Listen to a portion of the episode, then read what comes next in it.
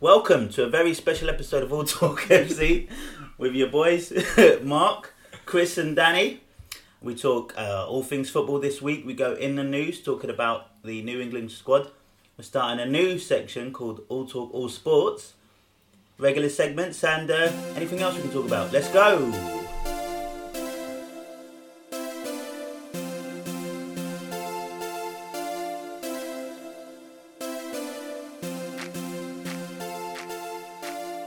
So a lot of uh, a lot of football action this week. Champions League stuff, Premier League stuff, England Um, squad stuff. England squad stuff. Um, where do you want to start? Should we go with some uh, Mourinho talk again? I don't know, Kev. Have we bored everyone enough to death? Uh, to be fair, the Man United Newcastle game was great. I know we watched it together as well. Yeah, Um, we did. Probably week, game of the weekends, I'd say, in terms of entertainment. I don't know. Arsenal Fulham has to challenge that surely if you're a, if you're an Arsenal fan. Yeah, but I watched that game, and uh, to be fair, actually, I think I was thinking about it. I think it's the first time I watched Arsenal live this season, which I know is pretty bad, but Yeah, they were good. Don't get me wrong. And actually, second half they were good. As bad as Fulham were in the second half, Arsenal were very good. First half was much more even. But in terms of like entertainment value, other than the last 10-15 minutes when they scored all the goals, I think the Man United Newcastle game just had a bit more about it. I think that would have been the one that got the neutrals in. So What Man United game? yeah, being two 0 down at half time uh, after like fifteen minutes Yeah. was it? yeah. well, it was funny because me, me and um, me and Mark was driving up to yours, Dan, and so he was sort of midway through the first half, and at that point he was two 0 down, and we're obviously just talking about how bad it is at, at Man U and Mourinho and and the board and trying to figure out what the problems are, but it's interesting how maybe a turnaround kind of peaks out that conversation a bit because I'm sure leading up to that point you'd have been on Twitter, would have been on everything, every social platform talking about we need to get rid, we need to get rid. I actually think he'd have gone. I think if we'd lost that two, three, four, he'd have gone. He'd, he'd have gone. Yeah. Yeah. He'll, Well, be, he'll still be gone before Christmas. Well, all right. Like, let's talk about this for a bit. I I think we should put a timer on. Give ourselves what five minutes, five minutes max. Yeah, keep an eye on it, Dan. Because me and Mark had a lot of conversation about who's to blame here. Now he has a real problem with you, and a lot of others saying this is down to Mourinho. Mourinho needs to go. I say that there needs to be more um, onus on the owners. Mark absolutely disagrees with that idea, um, and I, I'm not quite sure where you particularly stand on it, Mark. Who's to blame? Oh, the players? I thought you just said to me. What, No, no, no, 'cause I- mark. There's Well, no, no, because I know where I stand in terms of the owners and the chairman group. You, you, you tend to be more Mourinho. No, I'm, I, well, Are you the players? Are you just, just not? I, yeah, point I'm, and blame? I'm players Mourinho and a, a bit. Uh, well, not. I wouldn't say the owners. There is some leadership issues, but for me, the owners over the last few years have they've put their money where their mouth is. Like you can't look at Man United and say that the money they've spent is reflective of where they are. We s- I, I don't think people are complaining about the board. So I'm, I'm with you on the board, the whole board and whole management thing, Chris. But I don't think people are complaining that they haven't spent the money or supported the team. It's how it's being run. It's how I mean, we talked about this. We had a rant about it. I think you actually cut it out, Chris. One of our podcasts because we were ranting for about an hour. yeah. But we were talking about Ed Woodward and just the whole the whole process of how they do transfers, the whole the whole thing. It's being run by non-football people. That and that's the cha- that's the problem. Can I just say something to that real quick? Just remember your, remember your point. But a Man City uh, documentary for me, and I'm sure they probably overstuffed, but that kind of made me think they had so many different executives with so many different names, and I was wondering, are any of them real footballing people making these footballing decisions? Is that the case just with Man City? Do you reckon that's the case with any football club or any big football club? Because I'm sure there's a lot of um, executives that are making these decisions. It, it depends. aren't. There, there I- are some. There's examples like the um, uh, the Elway Group was it? Who was it that, that used to own Liverpool? But when the, the Americans, No idea. um, FSG. Jo- No. yeah, whoever whoever it was that owned Liverpool just before, and had a similar mess, and the fans went in uproar, and it went on for years. And they were the ones that also owned some American sports, and they, they just ran it like a business, didn't really know football. They brought in a chief exec that they liked, didn't know English football, and they really struggled. They struggled with a lot of their um, transfers. They spent over the odds for a lot of players. The, the um, Andy Carroll stuff, all, all that kind of stuff just happens, and they really struggled. And I think that's what a lot of Man United fans have got a problem with is that not necessarily the owners don't want it to work or aren't bothered. It's not like a Mike Ashley type of thing. I just genuinely think they need a they need some sort of sporting director or someone that just knows what they're doing. Because Ed Woodward is not a David Gill. He doesn't seem to know what's going on. He's not a football background. And when you bring in someone like Mourinho, I think you have to either say, right, we're going to give you 100% control. I think they did that, and now they've they've obviously thought we can't do that anymore because look how much money you've spent. You've not got us anywhere, and now they're, they're kind of in this limbo. So that's why I have a problem with both because Mourinho hasn't probably done as well as he should have, and the board the board in general and the leadership just doesn't seem right for Man United since David Gill left. My uh, my point is like, and I I, I know from you know uh, I, I watch a lot of the NFL stuff and American sports. The Glazers, uh, in terms of, they own an NFL franchise. I think it's the Tampa Bay Buccaneers, but they are known Yes. as they are known as bad owners. There are certain teams that have bad owners.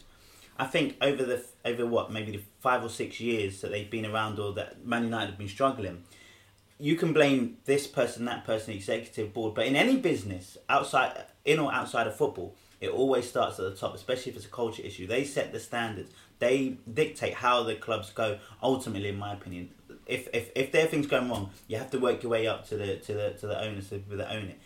Mark was saying that it can't be the owners because they put enough money in, they, and then they what they, they Yeah, just give it to the whatever. executives essentially. I say, well, no, that's if you own something, you're going to have a say regardless whether you're a football footballing person or not. If you own something, you're not just going to say, all right, here's 250 million, who's 300 million pounds, you do with it what you want. No, they're going to have a say in it, and they have a say in everything that goes on in that club. At the end of the day, they're the ones that are responsible, and they're the ones that should be called out more than probably say Mourinho, because at this point, I feel like this this a lot of this sort of bad bad energy that's going on in Man United has led up um, before uh, Mourinho, and it's carried on through Mourinho's period there. Yeah, I mean there was there was problems with Van Gaal's period, like there was problems with Moyes, there was problems through all of that, and I think since it, it's really difficult. Like Fergie left, he was there for twenty five years. It was like a, it, it was never going to be as rosy because there was Well, always going to be a massive change. That's the Gary Neville point. Is it, this all stems from sacking Moyes? That that's when they tore up their plan and never made a new one.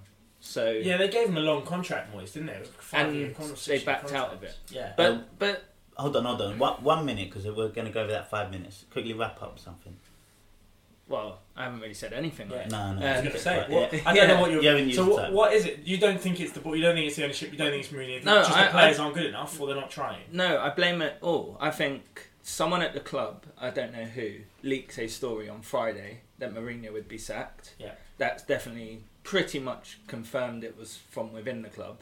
So I think the players are not trying. I, I, I actually said to Chris, I'm I didn't I w- didn't want Mourinho before he came, but I would actually probably be more proud of United if they just came out and said, we're backing Mourinho for the contract we've given him, and if there are 12 players who he doesn't get on with, we will get rid of all 12 and replace them 12.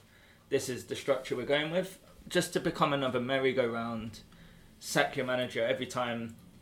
It just plays into p- player power. They never had that under Ferguson. Like he would always have power, always have control, and I think that's probably why Ferguson's opinion's not taken into account enough at Man United because he probably would say, back the manager. If a player's playing up, get rid of the player. There's, there's then a question though of wh- which manager do you back, and is Mourinho the right Whoever manager you- to back? Whoever you got in at the time. So if they if they got rid of Mourinho and brought in a Zidane or a Poch, I'd be like, okay, now once you got them in, you back them. Like Yeah. I, I I I was one of the few that would have said just keep on Moyes. I, I'm, I'm. I'm always like that. I don't I don't like managers get if there's a little bit of sort of trouble, then they're like, oh, let's just jump ship and pay him off and whatever. I don't. I've it's never a liked that. What's Like the point? if you look at the history Because- of why there are football managers, Yeah. they were brought in because the clubs used to have fans, and they were like, okay, we need a face to get all the brunt of the fans. That's how managers started in football clubs. They they were there just basically to take pressure off, off like the owners, the higher Yeah. ups. Yeah. It was like, oh, okay, we'll sack the manager and everything will be all right. And unfortunately, most fans buy into that. They they'll think, oh, Mourinho will go, we'll get someone in, and it'll be rosy for the next five years. Yes. But I think that kind of plays into my idea that managers are there, kind of the scapegoat. I think fans, um, kind of because they're the face of the franchise, they are looked at the people that run everything. When in fact, no, there's a lot of people that are above them that actually have more control, more influence than the managers outside of what's actually on the football pitch. Tottenham are a really good example of this because on the face of it, I, I don't even if it was Harry Kane, I don't think there's any player. I think in we're that scrapping that one minute, by the way, so just top- bear with I us. don't. I don't think if if um, even any player in the Tottenham team, even Harry Kane, were to go and act like Pogba has or Sanchez has and come out. The, I can't see Tottenham not backing Pochettino because of what Pochettino's doing, because they believe in him, because he's young, because he's playing football, because of his his experience, because of what he's done. They just believe in him. But you're right. uh, The management is coming from Daniel Levy. Like Daniel Levy is the man. He has the say on whatever happens there, and that you can see is already annoying Poch this season. But that that's very different to someone like Mourinho because the style of football isn't what they necessarily want, or because he's been grumpy. We said it before the season. Everyone's excited about their teams for the season, and we're there like, what a bloody grey cloud this man's bringing on us in pre-season because he's just complaining all the time. Mm. That's just not what they want. So how can you back that person if that's how he's going to be? I don't think you can. But So they, the- they did by giving him a contract like three months before the season started. who Mourinho? They should have, if they had just said he's got two years left, well, like he's going to see out his contract. Fair enough, that sticks to the plan. But when you renew it and give him even longer, and then a couple months later say, "Oh no, we got to consider changing him." But I always think those things are more for the optics because it's not like Yeah. it's not What's like a contract these days? it- co- There's you nothing. know they'll just pay them off. There's no. It's not like there's a salary cap on managers. They can just pay them for the next five years and bring another manager. It makes Yeah. no difference. Yeah. They just do it just to maybe boost morale and all of this other. Yeah, and, and you've got there. There are other things happen. Like it happens with Juventus, it happens with Man United, it happens with any of the clubs that are publicly listed. You have to remember they are the reason they're some of the richest in the world is because they're listed on the stock market. There's investors and shareholders, Yeah. and when anything comes out, good or bad, it affects how much money the owners make. So they're always thinking about the, the image of the club. They're always thinking about how are people seeing us? Are people confident or not confident about where we're going? And if, if there's all this uproar and everyone thinks that United are struggling, Mourinho's not going to do it, they're sat there thinking, well, if we make a change, that could be like everyone's going to see that as a positive. positive, and so there is that. That's also a bit different to like an Arsenal or a Tottenham or any other club really like that. Be- Which I don't agree with. It's a problem, but once you start making made football a business, then you know the amount of money in it, people will start running it like a business. Do you have anything else? No, no, I, I just would Yeah. stick to my point of like I think- I'd, I'd like to, Yeah. to I would like Man United to come out and back Mourinho. Well, I think there's. I think there's just in this in this situation. To be honest, there's so much blame to go around. You can start blaming the Mm. cafeteria ladies. So, Do you- is- Probably. Yeah. Um, anything about the game, real quick? Anything you want to mention about that? Sanchez can half play football now. It's like, He can header apparently. yeah, what was Well, I was going to say as well, Sanchez, but uh, Mata. I mean, I think he came on and sort of changed the the way that the game was going. yeah? I saw Pogba got a lot of credit. Like, Yeah. Man of the match. I can't believe that. man, Well, we were saying that then at I saw- but it's ridiculous. But then I read a couple outrage. articles after, and like the stats suggest he had a much better second half, and he had a good game. But it just Like visually, it just didn't Well, tie 'cause up. With you said it at the time. We were, we were watching it when they said uh, Pogba was man of the match. We were laughing because we're like, oh, he's clearly just been thrown that question. He doesn't know who to say, so he said the first name. But actually, at the time, Pogba made like a simple pass, and you even said it, Mike. You're like, I think he's just not done anything flashy and just done all the basics. That, as you, uh, this is what you'd expect from a midfielder, but because he doesn't actually ever do that, that's enough for his stats to look good and Yeah. him to come out as looking like, It's like they spring the the co-commentators not ready for the question. yeah, because they don't wait till the end of the game. They say it like randomly anytime between 86 minutes and 90 plus.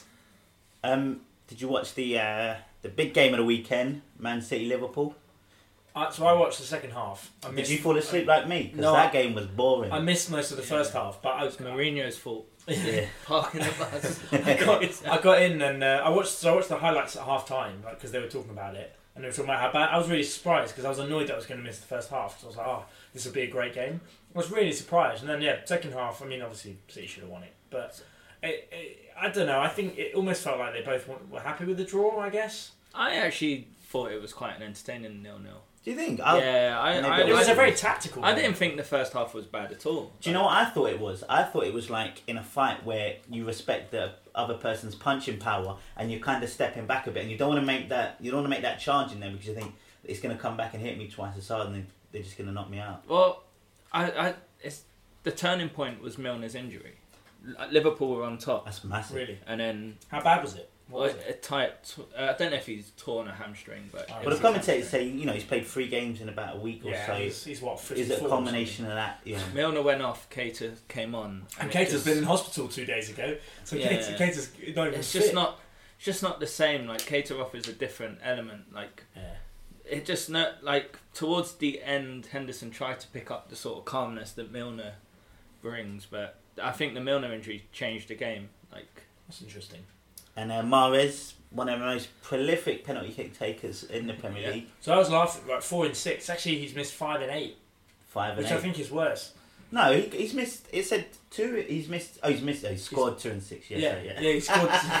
that's the same as missing four and six. Yeah, Yeah. Quick maths. Uh, but then, but Jesus has missed his last three, or, mi- or has got one in three. Well, I was laughing because then that's Mark's Was classic. David Silva still on there? I would have thought he would have been up there to take it. Was he still on the pitch at the yeah, he time? was. what? He Yeah, it seemed like they had no hierarchy. No, But they what they didn't. were saying, which is right in commentating, whoever picks the ball up, if someone else says to them. No, I'm having. "I want it," yeah. You put- it just adds pressure. But you know what? Um, Mahrez, the way he kicked it looked like he was kicking a, a goal kick out. Yeah, Isn't it? He just- was he just weird. went He was- right he under was it. just smashing it straight through the Did you see the the- but- the Liverpool assistant coach telling Alisson where yeah, yeah, the where to penalty was going. Yeah. Really? Yeah, so he he sort of faced away from the goal and was pointing up, saying he's going to go to the top corner up here. And he went that- that way. That's Yeah, where he, he tried went- to go. yeah. yeah. Um, I, you know, I did want to say something about Liverpool um, regarding the Champions League.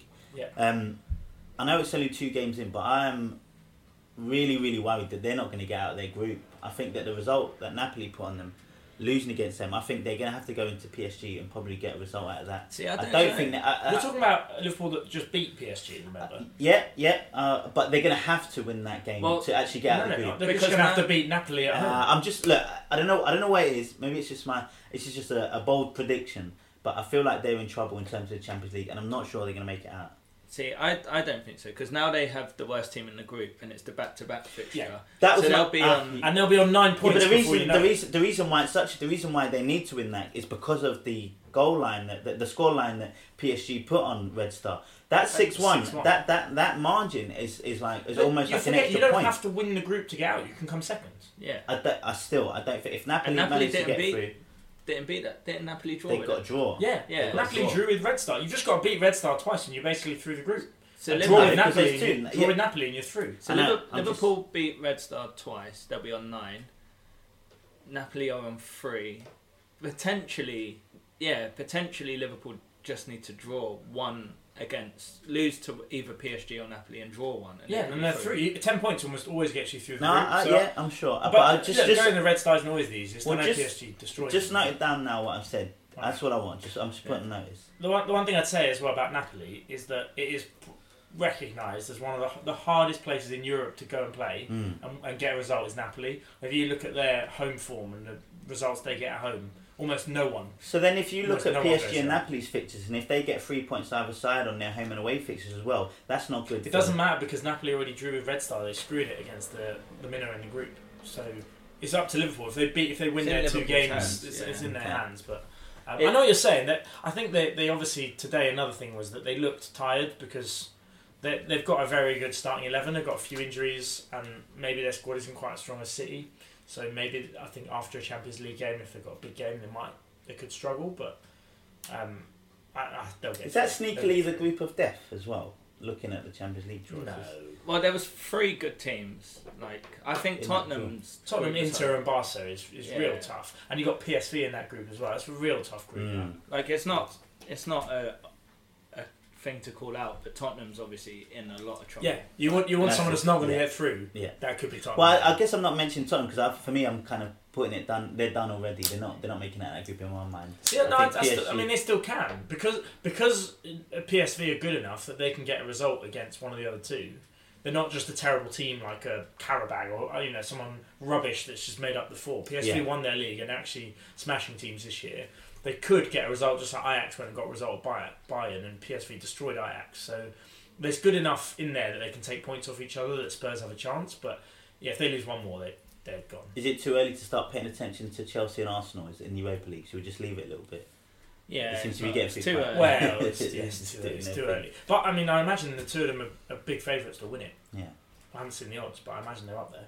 Yeah, well, what will decide it is how close Chelsea are in the title. Yeah, I agree. So if if once it starts getting interesting, if Chelsea are in a title race, I think they have be to drop. They have to Yeah. drop the. the Well, I'm, I'm sure you're not yeah. going to know offhand, but I was just looking at some of the other teams that are in the Europa League, and there's not really that many big teams. In That's the Europa because that's because the the, the third League. place in all the Champions League Ah. group comes in. You forget So that. There you Tottenham go, could be in there soon. Yeah, yeah. Yeah, so soon there's going to be some pretty yeah. There's going to be some So big my teams. prediction at the end of the season that Tottenham will get to the final. I meant the Europa League. well, at this rate, they're going to finish bottom of their group. They could very well finish bottom of their group. So This is a this is a weird question, and I'm sure that you're going to misinterpret it, Danny, especially you, go on. right? And you're not going to understand it, but maybe Mark might get it. All right, But I, I'm already offended, but go Yeah. on. Some But- water for that. bro. does it does it seem to you that Fulham is one place out of the relegation zone?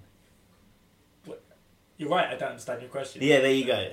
Does it seem to me that they're one point? If you didn't look at the table, right, and you just kind of, uh, you know, just looked at it, I know what you're saying. does it seem like No. they would be? I know what you're saying. Yeah. What it's probably sh- well, you looked at it and thought, how are they only on five points? How have Yeah. they only got one win? I looked because they play good football and they score goals. Mm. The reason is because they've conceded more goals than anyone else in Yeah. the league. Yeah, it's That's strange, why. isn't it? It's like because I looked at it this week leading up to the Arsenal fixture, and I was like, I can't believe that. I would have thought Burnley would have been lower than them. I would have thought West Ham might have been lower than them.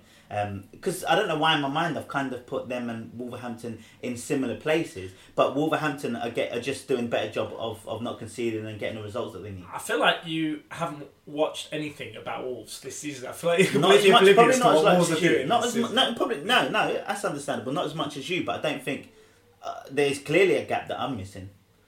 Yeah, I mean, the, the thing is, the difference is, I know it is, is because actually Fulham try and attack and they do score goals. They've scored in almost every game, and they they play better football. And you've got Mitrovic, who's getting all the plaudits for scoring all these goals. So you, Schürrle's- you Schürrle's- naturally assume, Schürrle's got Yeah. the highest uh, shots, isn't it? Attempts from midfield as well. Shots on possibly. target, So you, something you'd like naturally assume that they're probably doing quite well. The Mm. reality is they're just letting in so many goals and Yeah. losing games by 3-2, 4-2, 5-1. Like, That's why. Oh yeah, yeah. So it wasn't that stupid of a question, I guess. Uh, for me, I think I've just last week. I think we said the bottom three will probably be the bottom three. Yeah, uh, they might. Yeah. I think because in my head there is They're fine. I don't know. Huddersfield didn't have a bad week, but in my head I was like, okay, this bottom three are there now. So I haven't really paid attention to The bottom the of f- fir- fourth from bottom and tenth. But the, the other thing you've got to remember, we're six or seven games into whether it is into the season, right? Games into the season. The difference between top and like 14th or 15th is six points or seven points. Not like it's there's no huge gaps going on No, yet. no. Other than the bottom three, because those three are just letting everyone run away because they're not winning games. Huddersfield have a good week by getting a draw at Burnley. That's how you know you're going down. yeah, it was more the performance. I think they they had they were. I don't know if they you'd say the better team, but they were definitely in it. Could have won it.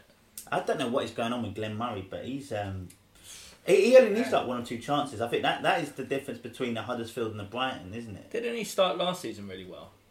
Yeah, he only got he got he got uh, fifteen goals in the, in all of last season, which is good. like I mean, that's a decent for for someone no, Glenn Murray of 36 or whatever. That's actually a decent. Let me have a look. That's That's that's, quite wrong. high. That's Yeah, no, a that's wrong. return. That's a that's a Giroud Giroud return. Like, Keep- that's keep fifteen is, is better than Deeney. It's better than any of those kind of strikers. So, um, no. uh, To be fair, I mean, I, I wrote him off, and I'm really surprised at what he's doing. But hey, um, they're playing to No, his it's- strengths, and he's taking a lot of penalties. Excuse so- me, he got um, twelve goals last season. In That's last great. Oh, Yeah, shut for, up! Glenn, yeah. for Glenn Murray. Oh, It for, is. Glenn, for Glenn Murray, for, yes. for Brighton, In terms that of is great. strikers, yeah, but he got twelve goals in all What of last season. do you season. think a bottom half of the table striker scores? Yeah. No, A 20 goal a season striker wins the league. no, but no, that's good. That's good for Glenn Murray. That's what I'm saying. But he he's got twelve goals in all of last season. He's got one, two, three, four, five already in eight games. So I'm saying he's just coming out guns blazing. But he's, gonna probably be, 12 goals, probably 10 came before Christmas. Yeah, just he, like- they, they did. They will came in a in a when they're in form, they're scoring goals, and then he'll go, he'll go. A you can't say they without did. You don't know that off the top of your head. I They bet if you look it up. I know, I was saying they probably did. But 12 goals for a striker in the bottom half of the I think table that's is good. that's Yeah. a good return. and and when in mid thirties, that's incredible return. As that playing as a lone striker as well, and that's it. I, I think he's, he's doing amazingly well. It's unlucky he's so old, otherwise he'd be in the England squad. Off of that, why don't we go in the news and talk about the uh, England squad that uh, Gareth Southgate has announced for the Yeah. ne- the upcoming fixtures for the uh, Nations League? Are we calling it? Is that what it's called? The Nations the League. or Nations? League and, Yeah. and the friendly as well. Yeah, Marcus Bettinelli, Fulham's keeper. I was gonna That- say, why is there good so old- many keepers that in this squad? Good old English name, Marcus Bettinelli. Uh, Is he a good player? yeah, yeah, he's made his first call up, um, which is surprising given how many goals Fulham have have conceded. so Mark's just put it up. Oh, Is that actually the ones that are going to be playing in the next fixtures, or the Yeah, ones this that is the this is the team that just got announced. So it's not including the ones that are injured, right? It's not including No. Dele Alli and stuff like that, No, right? the- no, this is the Okay. squad. So yeah, there's there's four there's for some reason B, uh, BBC Sport doesn't think that um, uh, Chalobah is very important because he's only got three of the four young uh, start uh, new starters in the um, or the ones that have been Chalobah's called not on this list, is he? Or is he? Oh yeah, he is. Yeah, he is, yeah.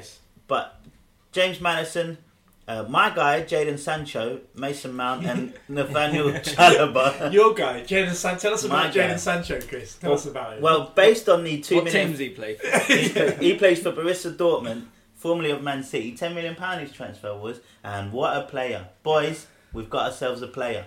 he is. I'm really looking forward to seeing him. Actually, really looking forward. I to only him. saw before before you guys came. I watched a two minute and fifteen second clip on YouTube, and that's just all all his, of, all his Yeah. best bits. all his best bits, and Yeah. them best bits are really good. So He's- now, if he great. doesn't become one of the best players in the world, even if he does become England's greatest top goal scorer ever, he would have let us down. He'll have let us down Let's 'cause- put 'cause he's huge expectation on it. Let's Huge. pile it on, pile it on. Pile it on there.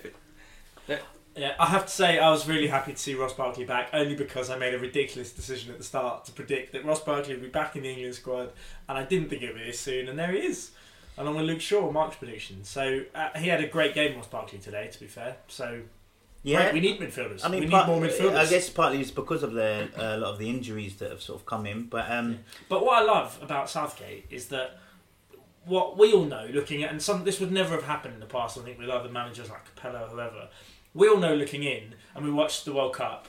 That the thing England were really missing. They had great camaraderie, great defence, all that. They're really missing some creativity. We didn't create a lot of chances. We were missing people to take the ball in midfield and make chances. Proper number tens. He's basically brought in like four of them. He's brought in Barkley, Mount, Maddison. All can do that job. You've got in Winks, who fair enough might have made it before anyway, but he, he's a good person that's going to sit there and keep the ball. Um, and Ch- Chalobah, I, I don't know enough about him really, but well, has he does played something this similar. season? Like In the It's Carabao an Cup. one. That But- cup you love. the cup, the best But when cup in the Southgate world. came in, he did an interview, and he named he name dropped quite a few players in the under 17s, under 18s, uh, under 21s, and basically said that he wants it to work. That you go into the under 21s and you're promoted into England. That that is a route to get into That's England. perfect. Why not? Where history has always been, especially, well, ever since I've watched England, the under 21s and their senior squad are not connected at all. Mm. yeah, but I, th- I think he because wants he was the manager of the under 21, Yeah. he understands that. And I think he wants to create a system. I think he wants the the young kids to be like, okay, if I play for England under 19s, that gives me a good chance That- to play for England. But that's, that's that's why they built St George's Park. That's why Clairefontaine exists in France. That's why Germany and Spain, Spain built their academy as well. Who's exactly the it's their training academy. It's Oh. the exactly the exact same thing, which is that they want to build a culture within all the levels. And we went and won the under 17s World Cup. We got to the final of the under 21s European Cup. We won the under something else World Yeah. Cup, the Women's World Cup as well. We got to the final of. So all of a sudden, all it our would help the men's team for sure. well, no, but the point is to bring if you bring all of that under one roof, which is what they've done with St Yeah. George's Park, that it should help the senior team, and I, See, I like that. I think really for like years that. they've always tried to create a culture and a way to play. They changed it a lot depending on whoever won the World Cup that year. They they were like that's the way to play. Yeah, whether yeah, it was yeah. Spain or Germany. Um, but it's more that it's actually a route to, to the team where having a culture is one thing. So the under 21s and their senior team will play a similar style. But to say to players like Maddison, Winks, Mount, if you played for the under 21s, you now suddenly have priority so that if someone who's 28, 29, a Daniel Sturridge starts playing, it's like, well, actually, you, you do get priority. You've been through the England ranks. I remember when um, Gareth Southgate first got the position of was it director of youth football in the FA or whatever it was. yeah, and after he- the under twenty ones. Yeah, and he came out and said that he talked about how we're the only in terms of grassroots and lower levels. It's the only nation that where you got four, five, six year olds playing on eleven side football pitches. Yeah. In all the other nations, you've got them playing on five side pitches, and and obviously he's gone through up, and now we're starting to see the fruits of his labour and his ideas, and um, yeah, I mean you're right. Like when you think about before, probably in the nineties or probably early two thousands, you had all these players that were playing in under 15s, under 17s, under 19s, and then all of a sudden they're nowhere to be seen in the senior squads, and all the other players that are from they probably Theo started. Walcott Yeah, Yeah. Theo got brought to a World Cup at 17, bypassed the youth level, never went back to a World Cup. Yeah. Yeah, You got um. What this does do for me is it it waters down the need for good results. Like we're coming off the back of a good World Cup, which helps. But because there is a system in place and a, clearly ideas, clearly a focus on youth, if we do lose to Spain, if we do like narrowly lose to Croatia, I, I am much more forgiving of it. But Oh, when for we had. Fabio Fabio Capello, and it's like boring football, trying to nick one 0 When you don't win, you're like, well, What what are is we the point of this? this? Yeah, yeah. Yeah. Like No, I agree with you. Um, I mean, the, the positivity is it's actually incredible. Before the World Cup, when Southgate came out and said all we want to do is connect the fans back with the team because they've lost that connection, it's amazing how he's managed to achieve it. And obviously, a good run in the World Cup helps. But even even so, even after a game or two, I think that was already there. So, yeah, kudos to him. And I love I love the team. I love the fact that it's all young. I love the fact that all these players like Mount and Maddison. I mean, you know, I love Maddison. I go on about him all the time. Um, but that's we need some creativity. So he goes and goes right. We've got some young players that are pretty creative. Let's bring them in and see if they can hack it. It's great. It shows that he also watches the championship, Yeah. which is a good thing. Well, maybe he Because just I- I- watched I Mount do- against Man United the other week and thought, Yeah. "Yep, he's in." Well, because I do think having a player who's in the top level championship team is sometimes probably better than someone who's fighting relegation in the Premier League because Yeah. they're only used to losing. right. We've got a new segment called All Talk All Sports. Um, a lot of us uh, in this room watch a lot of different sports, and sometimes there's just so much that we want to talk about in terms of these sports, but. Because we've branded this a football podcast, Have we? maybe. Um, Only because you put a football as the logo. It's Yeah. called All Talk FC Yeah. for exactly that You're reason. very right. Well, so FC maybe stands for football club. Usually, Well, it doesn't have to. football chat. Yeah. In this case, uh, F in chat. Yeah, uh, but now, so now we're going to branch out a little bit, and we're going to start talking about uh, some other sports that we're interested in. Um, I don't know if it will be as much as the football talk that we do. Is it going to be more? Is it going to be less? We'll just see how it goes. But let's see if uh, all you uh, listeners enjoy it. So this weekend, massive, massive weekend for the UFC. Uh, we are actually big fans. I know we joke about other sports, but UFC, I'm certainly a big fan. Mark watches it. I'm probably the biggest fan in the room. Danny knows nothing about it. He used to fight, but um, yeah. we saw him get beat up He's in still a. bitter about not making it to UFC. um, Yeah. No, but a massive weekend. It was uh, Conor McGregor. For those of you that don't know, um, it was uh, Conor McGregor's return. Conor McGregor is uh, the biggest name in the UFC, uh, an Irish fighter. Uh, for he's been out for two years. He took a year off away from fighting to fight uh, Floyd Mayweather in I'd a. be surprised if anyone listening doesn't know McGregor yeah, fought come on. Mayweather. You're going to listen to us. Fair enough. All right. podcast and not know who Mayweather or McGregor are. Who Come on, knows? Who knows? All right, maybe I, maybe I'm rambling too much. So we just talk about the fight then, because it was a it was his, it was a fight against uh, an undefeated fighter called um, Khabib Nurmagomedov, a Russian Dagestani. Uh, Mark, What is a Dagestani? uh, Dagestan's a region within Russia. I Ah. think it's something to do with being in the mountains fighting bears and goats. Because his nickname's Is that- the bear. I thought it was the no, eagle. it's the eagle. The eagle. Yeah. Oh, he but fought a bear. There's that clip. Of, there's that He clip a of. There's a clip of him as a Don't child they Wasn't call that wrestling a Leonardo bear. DiCaprio? But don't they call him the bear? No, he fought a bear. He's the eagle. He's the eagle because they were making jokes about how he flew like an eagle into the crowd.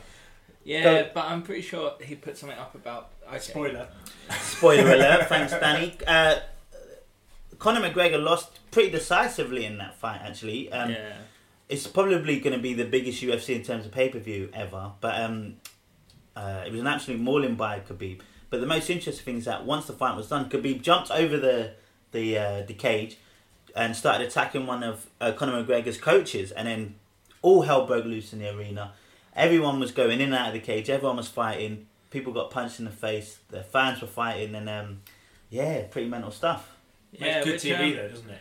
But what you got UFC's kind of crossing the line now, but for years they they really put the the focus on respect. It was a clean sport. They had taken it from essentially what was street fighting, made it an all like a sport, And and a martial art, legit Yeah. martial art. and and f- for years they've they've always had this thing that because boxing's been riddled with these press conference, bust ups, Oh yeah, police. It's, it's, it's like, they're Like- trying to be. WWE. Yeah, but because the UFC was always pretty much an organization run business, they they pr- like they were proud of the fact that they were a respect sport. So so this doesn't go down well within Of course. the MMA world, and uh, Well, but the thing is, this is the reason why Conor McGregor is so big because he's basically essentially started what what's referred to as the entertainment era. He came in being, you know, boisterous and talking a load of crap, and he was like a crossover star into into the mainstream. which is something the UFC was hoping to do massively, and it's probably partly, oh, big reason why they were sold for four point two billion dollars. Yeah. You know, um, although I would say Chael Sonnen probably started that beforehand in terms of his. Yeah. Bisping was the the originator of the trash talk. No, but- no, Chael Sonnen was before him though. Chael Sonnen was the original one that started doing that when he started calling out and Silva because he was fighting for ages and he was a big. Bisping before Silva and Sonnen. I'm so sure Bisping's been like enemy number one.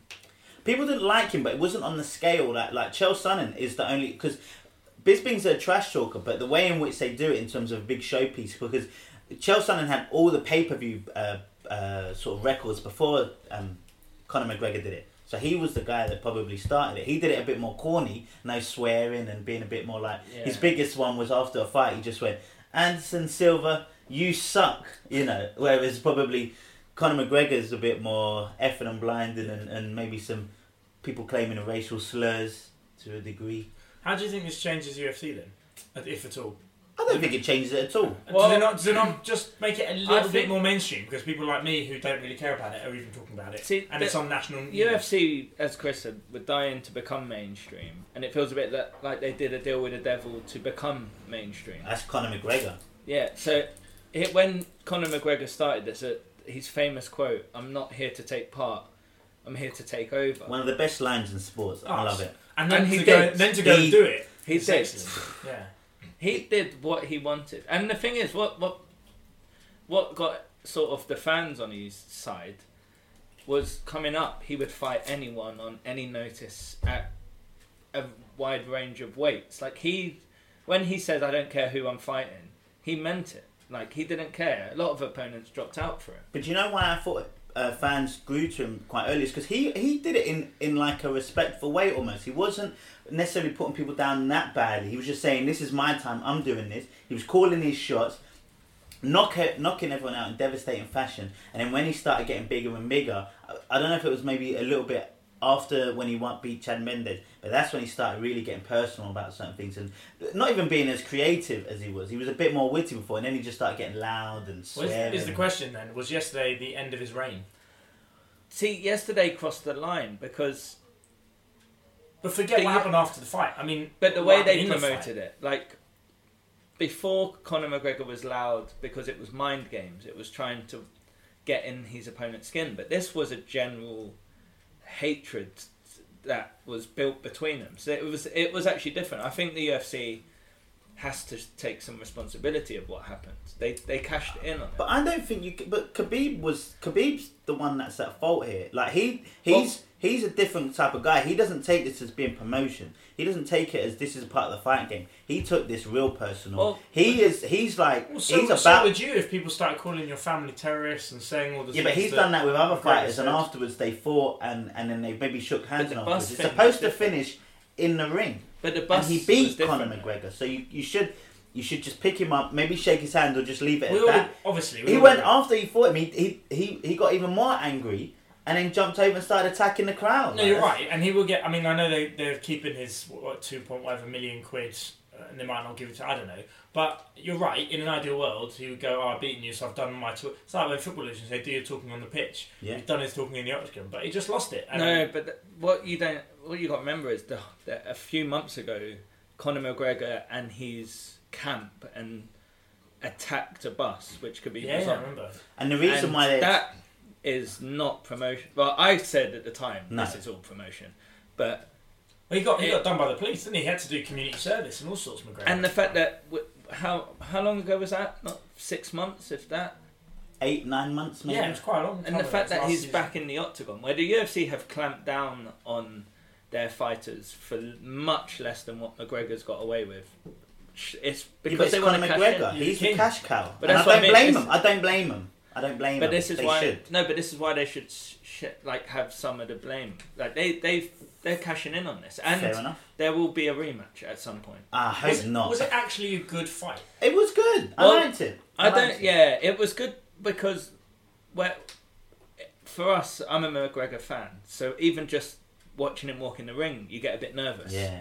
Like your heart rate goes up just by him being in the ring. Like it, you, you, it doesn't happen often in sports, but it happens more in combat sports where someone just walking in the ring gets you buzzed. Yeah.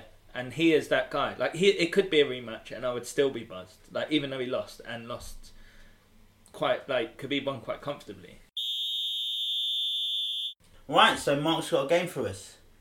So it's the Brown Champions League, and all I heard this week, they even mentioned it today in the Liverpool game about because Liverpool had to travel further, that um, they're more tired. So I was like, okay, like it's quite a mixture of fixtures. So what I'm going to do, I'm going to name you two fixtures, and you have to tell me which fixture did the team travel further. I like that. Okay, cool. Yeah. How's your geography, Chris? Um, it's not bad. I'm more You- worried about you knowing the teams than the geography, to be honest. so this is part of the game. So that's what's the football element. I'm, so, uh, you know me. I'm pretty well travelled, so I'm Yeah. gonna be terrible at this. yeah. So the where when I've done the distance, I've basically done the distance in kilometers, which Google said it will take to walk from one stadium to the other to the next. Oh wow. So Walk. so if if Arsenal played Tottenham, I'd put that into Google Maps, and whatever kilometers came up as the the Alright. shortest route to walk. Well, it doesn't matter if you walk, drive, whatever, but Yeah. yeah. walk meant it was the with most direct route. I'm with you. So okay, who wants to be set A and who wants to be set B? I'll be set A because I'm Ali. Okay. Set B. Because you're a batty boy. All right, I'll bring.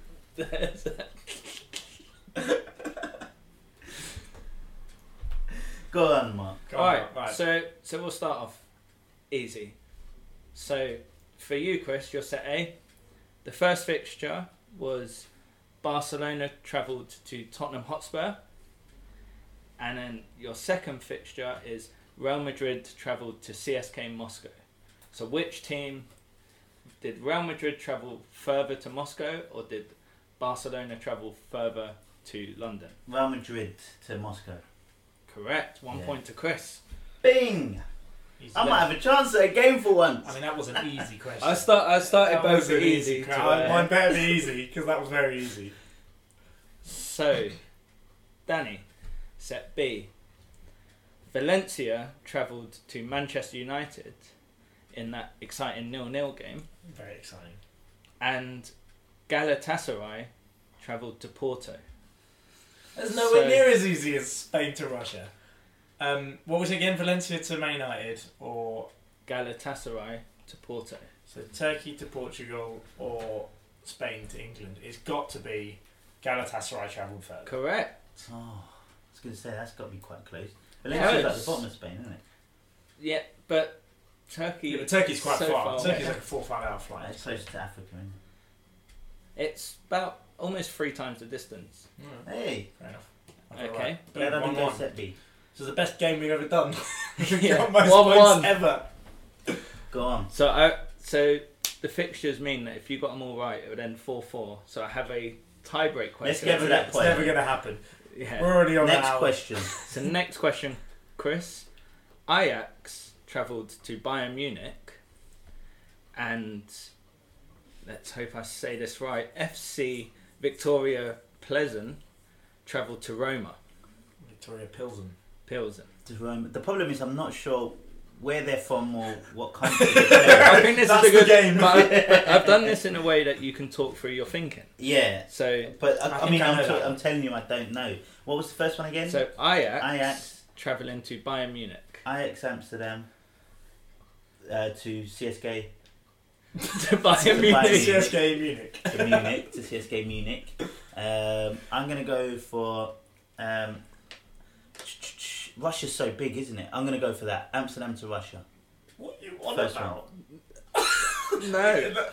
Hold on a minute. So I- Pilsen are uh, Czech, right? So no, so Ajax travelled to Bayern Munich, That one, yeah. and you're going for that one. Victoria, Ajax at Amsterdam. Amsterdam to Ger- so to Amsterdam to Munich. Yeah. Holland and to that's Germany. Germany. No, no, no, no, that's not Russia. What, well, you said it now. no, no, no. Let me take that back. You can't Let me take that back. I took a coach on a coach trip uh, from Amsterdam to Germany, Yeah, so I know it's not that bad. That's I'll what go I for the other one. Let me go for the other one. You can't just change your You help me out. No, I'll go. Is it first answer? No. uh, I don't know. Well, I'm Mark, going you're, for you're the Pleasant. games master, Mark. Yeah. Yeah, Do the I'm right going thing. for the second choice.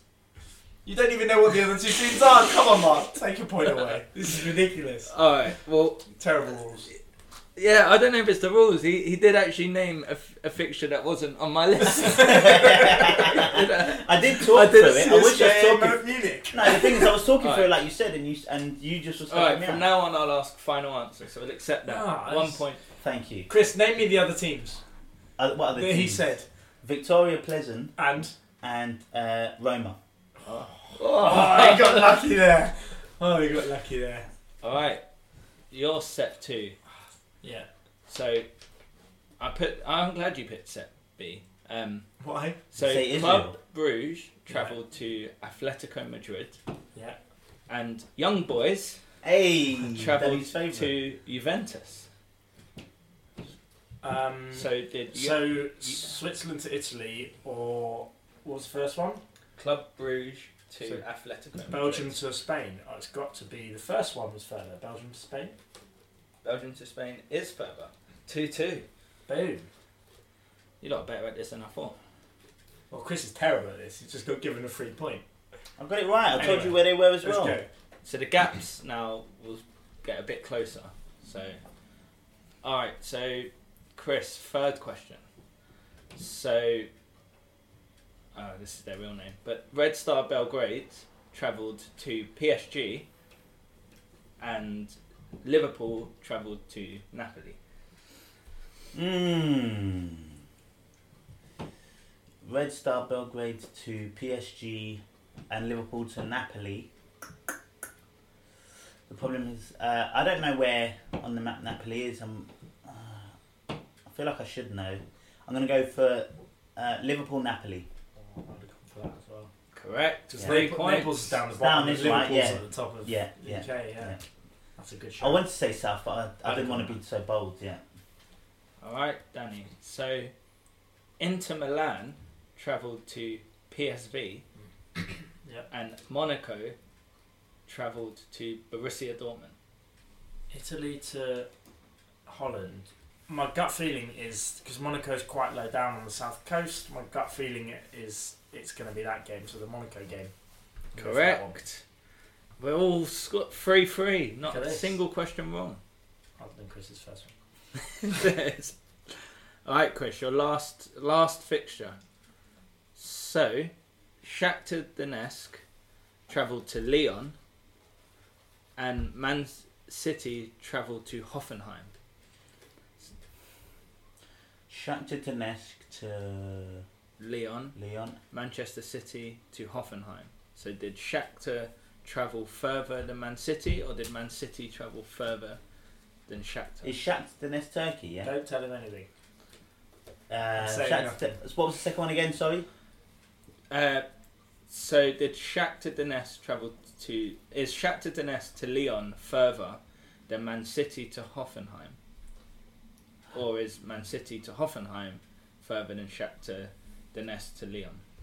I'm gonna go for Manchester City to Hoffenheim. Shakhtar Incorrect. is Ukraine. Ah. So Danny, you could win it here. Um, I thought that was a fairly easy question Yeah. because you didn't know it was Ukraine, I guess. No, I don't know why I thought it was. So Donetsk. see, I uh, this is probably I think the toughest one Oh, so brilliant. far. Good. So Benfica travelled to AEK Athens. Wonder where that is. And Under the sea. it's that Schalke travelled to Lokomotiv Moscow. So did Schalke travel further to Lokomotiv Moscow than Benfica did to Athens, or did Benfica travel further? To I Athens? actually think that Benfica is going to be further because they're pretty far top left of Portugal, and Athens is sort of right of Greece, and then you've got um, Moscow tends is the left side of Russia, isn't it? And Schalke is the right side of Germany. So I'm going to go for go for it and go for the uh, Portugal. From Benfica travelled further. And this week's winner is Danny. Boom! yes, Chris loses again. Ah, well, at least I got some points on the board. Yeah, that was a what close the, game. What was the tiebreaker? Out of interest, was it an interesting one? Uh, it was Guess just the distance. yeah. So it was going to say, um, Real Madrid to Moscow was the furthest distance at fr- roughly three thousand nine hundred kilometers. Juventus versus Young Boys was the shortest distance of all the fixtures. To the closest fifty, I'd have allowed to the closest fifty. Can you guess how many kilometers it is? From Juventus, so from Turin to Switzerland. Yeah. Uh, oh, it's Three it's just hundred and across the Alps, isn't it? I was going to go like 200. It's 334 Ah. kilometres. Oh, if he had got it wrong, Never Chris would have mind. won the Never tiebreak. There you go. All right, front three, back four. Um, Danny, do you want to go first? Sure. Um, although I'll probably end up having a rant about it. I'm not going to because Try I haven't not got the to. time. In my back four this week, Aston Villa. Because, don't know if you know, they sacked Steve Bruce after just over a year in charge. Steve Bruce, who took him out, took over last year when they were in turmoil, took him all the way to the to one goal away from getting promoted, and they're less they're four points off the um, playoffs at the moment. There's about five points between like fifth and eighteenth in the championship. They've won, I think it's four in twelve, and so they've decided to get rid of him. And who are they going to bring in? It, probably Thierry Henry, which for me to take Thierry Henry into the championship to get Villa up when Steve Bruce, they think Steve Bruce can't do it is nonsense. So Aston Villa are going to struggle this season because they got rid of Steve Bruce and they're stupid and they're in my back four. Maybe you can be player manager. I mean, then they'd have a chance. I know. I actually think Terry might be player manager. Terry, I think they- Terry Henry. uh, no, no. There's going to be Thierry Henry and John Terry. Uh, I, they reckon John Terry's going to um, retire and say he's uh, Player, player. Yeah, player. Co- well, not player coach, just coach. Aye. It'd be like right hand man to Thierry Henry, which might make a bit of sense. Might give him a chance. Well, but- one of the Premiership's greatest defenders and one of the Premiership's yeah, greatest strikers. exactly. They've never played in the work. champion. They've never played in the championship. Anyway, ridiculous. So in my back four is Aston Villa. Okay, front three. In my front three this week is the WWE.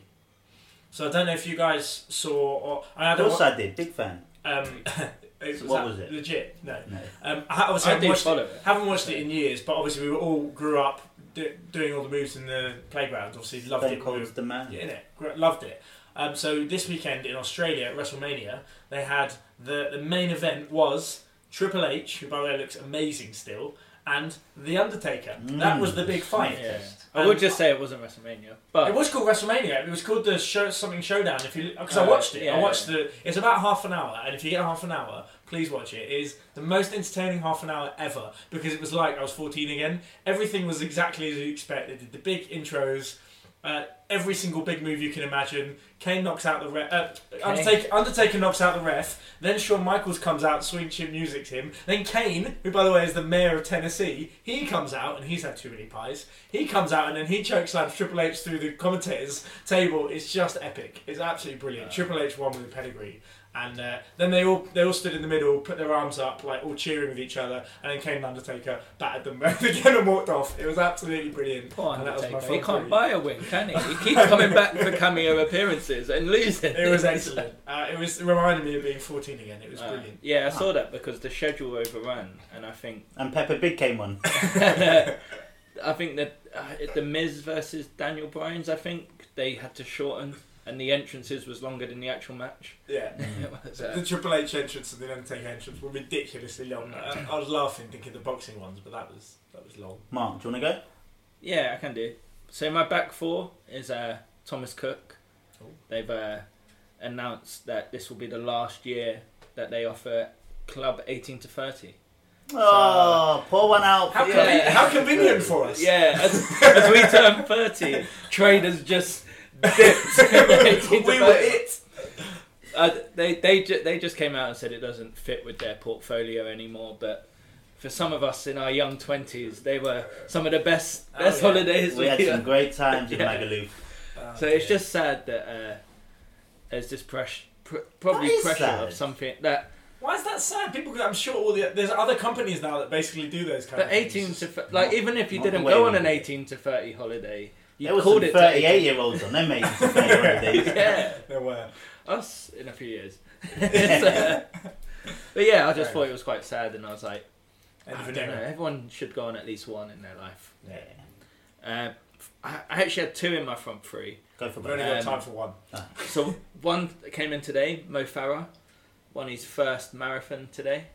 He uh, won the Chicago Marathon, and um, his training was uh, hampered because in July, doing a training run in Switzerland, a dog came out and bit him on the ass. Really? Oh, I didn't know that. That's amazing. but what that does tell me is my uncle did not win the Chicago Marathon. Apparently, I haven't spoken to him yet, but I knew he did it. So Ah, turns okay. out he didn't win. Uh, hopefully, he came second. yeah, you no, never know. no shame in lo- coming never second know. to Mo. Yeah. so so, uh, yeah, so Mo Farah. The other one is a Sheffield Wednesday player called Adam Reach. Yeah. So- Adam Reach. Adam Reach is not a great goal scorer, but a scorer of great goals, and he had two goals this week, which could be goal of the season. And the one against Leeds, which I think was Wednesday's fixture, Yeah. um, it that's definitely worth checking out. Really? It's like there were some seriously good goals this week. yeah, so Adam Reach's goal, balls bouncing like sort of on the throw and on the side, bouncing really high bounce, volleys it where it loops up. Looks like it's not nowhere near going in. All the Leeds fans are like, "Way!" Hits the post and goes in. It's like Amazing. Yeah. Well, Sheffield United are now top of the league, so they're doing something right. Right, well, this was Sheffield Wednesday, oh, but Oh right. I thought you said Sheffield United. Okay, fair enough. that's it. Was it better than Sigurdsson's? The Leeds one is quality. The Yeah. fact that the he hits it, it looks like the ball could go anywhere. The keeper's just looking, and it hits the Oh, post and goes in. It's for it probably could be goal of the season. Puskás Award? Yeah, yeah. Well, not not as good as Mo Salah's Yeah. goal against Everton. yeah, it's close. Uh, in my back four this week is Disney. Again. Yeah, there was in my They were in front your three. front three last week. Yeah, I'm fickle like that. Uh, mi- He doing like the rework. I've, I've seen it. No, um, uh, they're in my back four this week because uh, Mickey Mouse has been expelled from Egyptian schools. Uh, Mickey Mouse, along with uh, some of his other characters from Disney, um, in their younger preschools and stuff like that, you know, they have pictures up of of uh, Mickey Mouse and the like on their walls and imaging wise. They're going to take them down because of. Um, they asked the question: Do our children deserve this? Uh, Well, I don't understand. they need to replace pictures of Mickey Mouse and Donald Duck with images of famous Egyptians and military martyrs so that children will look up to them as role models. The, these Wow. characters are US made, whereas we have our own noble figures who can deepen children's patriotism and love of our country, says Allah Abdul Halim Mohammed Mazouk. Don't know who he is, but great name. I'm Um, confused. That's not really Disney's fault. You're basically telling you, the government of Egypt are in your back four, not Disney. Well, I didn't want to put it that way, Dad, but ugh, Jesus Christ, you know. Let's, let's not try and be controversial here. Big Chris's views are views of his own, and not views which are reflected by All Talk FC. Have you seen? We'll put a disclaimer on the uh, on the upload. Yeah. in my um, in my front three this week, um, harkening back to the UFC, is Derrick Lewis. Um, oh, what a what an interview! Derrick Lewis.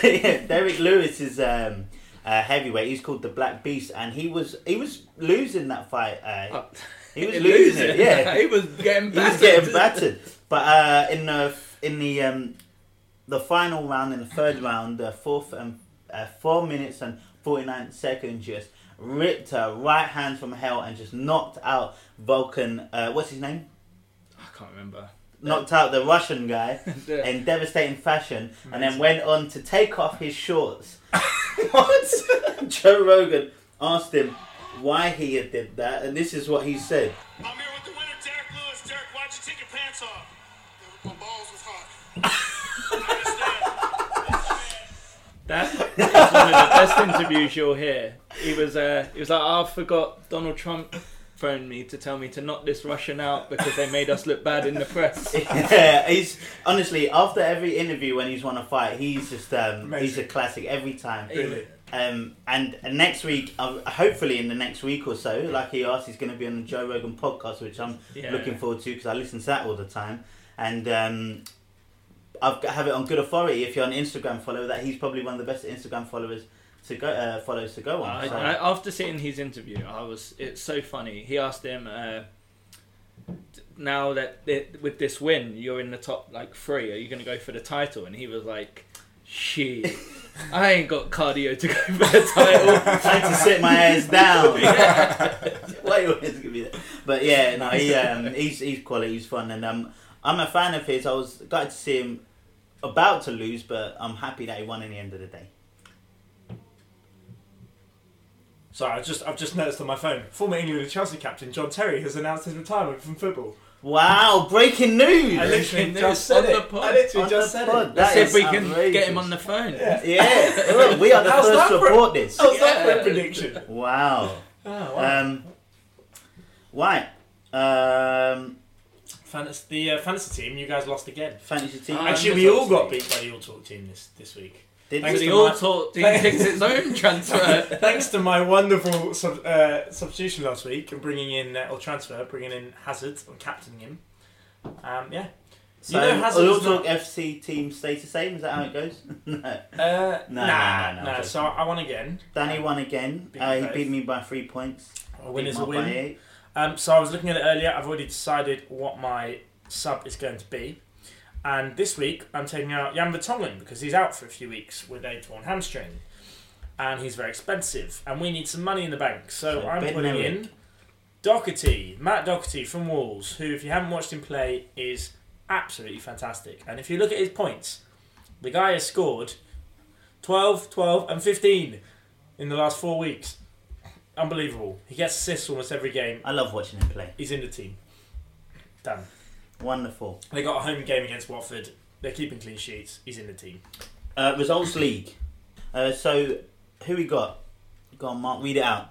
So, I went for Southampton to beat Chelsea, which they were quite unlucky. to beat. Unlucky to get whitewashed and destroyed. Yeah. Yeah. So zero points for me. Yeah. Danny, you obvious choice went for Spurs to beat Cardiff. I did three indeed, 0 3-0. So you can get a point. Wonderful. And Chris, you did Man City to beat Liverpool three one. Damn you, Mahrez. You could have got a point had that penalty gone in. So let's have a look. As the league stands, it's joint at the top with four points each. You two, and I'm on two. Very, very, very last. Wonderful. This is a low scoring game. It's we're not doing very good. We need to figure this stuff out. Right. Um, go on. Who wants to go first? Shall I go first? Yeah. Um, I'm looking at the tape. I'm looking at the fixtures for the next game week, and only because I'm going to the Arsenal Leicester City game, I'm going to pick Arsenal to beat Leicester City. Uh, I'm going to say 3-0. Ooh, go for a clean Like the sheet. did, you, say. did you watch Arsenal today? You can't even keep a clean sheet when they're destroying Yes, teams. but they will now. Okay. Um, I am going to pick. I have to. I don't want to do this, but I have to do this. We all have to pick a team to lose at some point in the season, and Are you going Huddersfield to beat Liverpool? no, surprisingly not. Uh, what I am going to do. So Chelsea and Man United is the early Saturday morning game, which is normally terrible. and You never go for the early kickoff, Never. and it's probably going to be nil nil because it's Mourinho going to a big team. But I just think uh, with everything that's going on, um, Chelsea are going to beat Man United, and I'm going to say one 0 And there's my Man United to lose. Done. And Mark? And I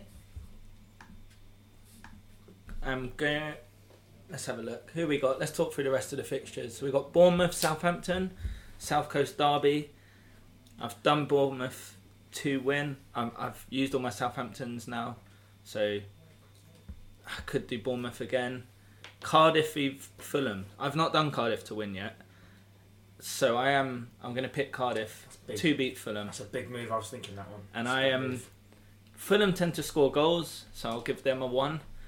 But Cardiff are going to win, so I have to give them more than one, so I'll go two. It's cuz say. You know they haven't scored more than one in a game yet. but they've not played Fulham yet, That's true. so uh, That's true. They love conceding goals. I'm going two one.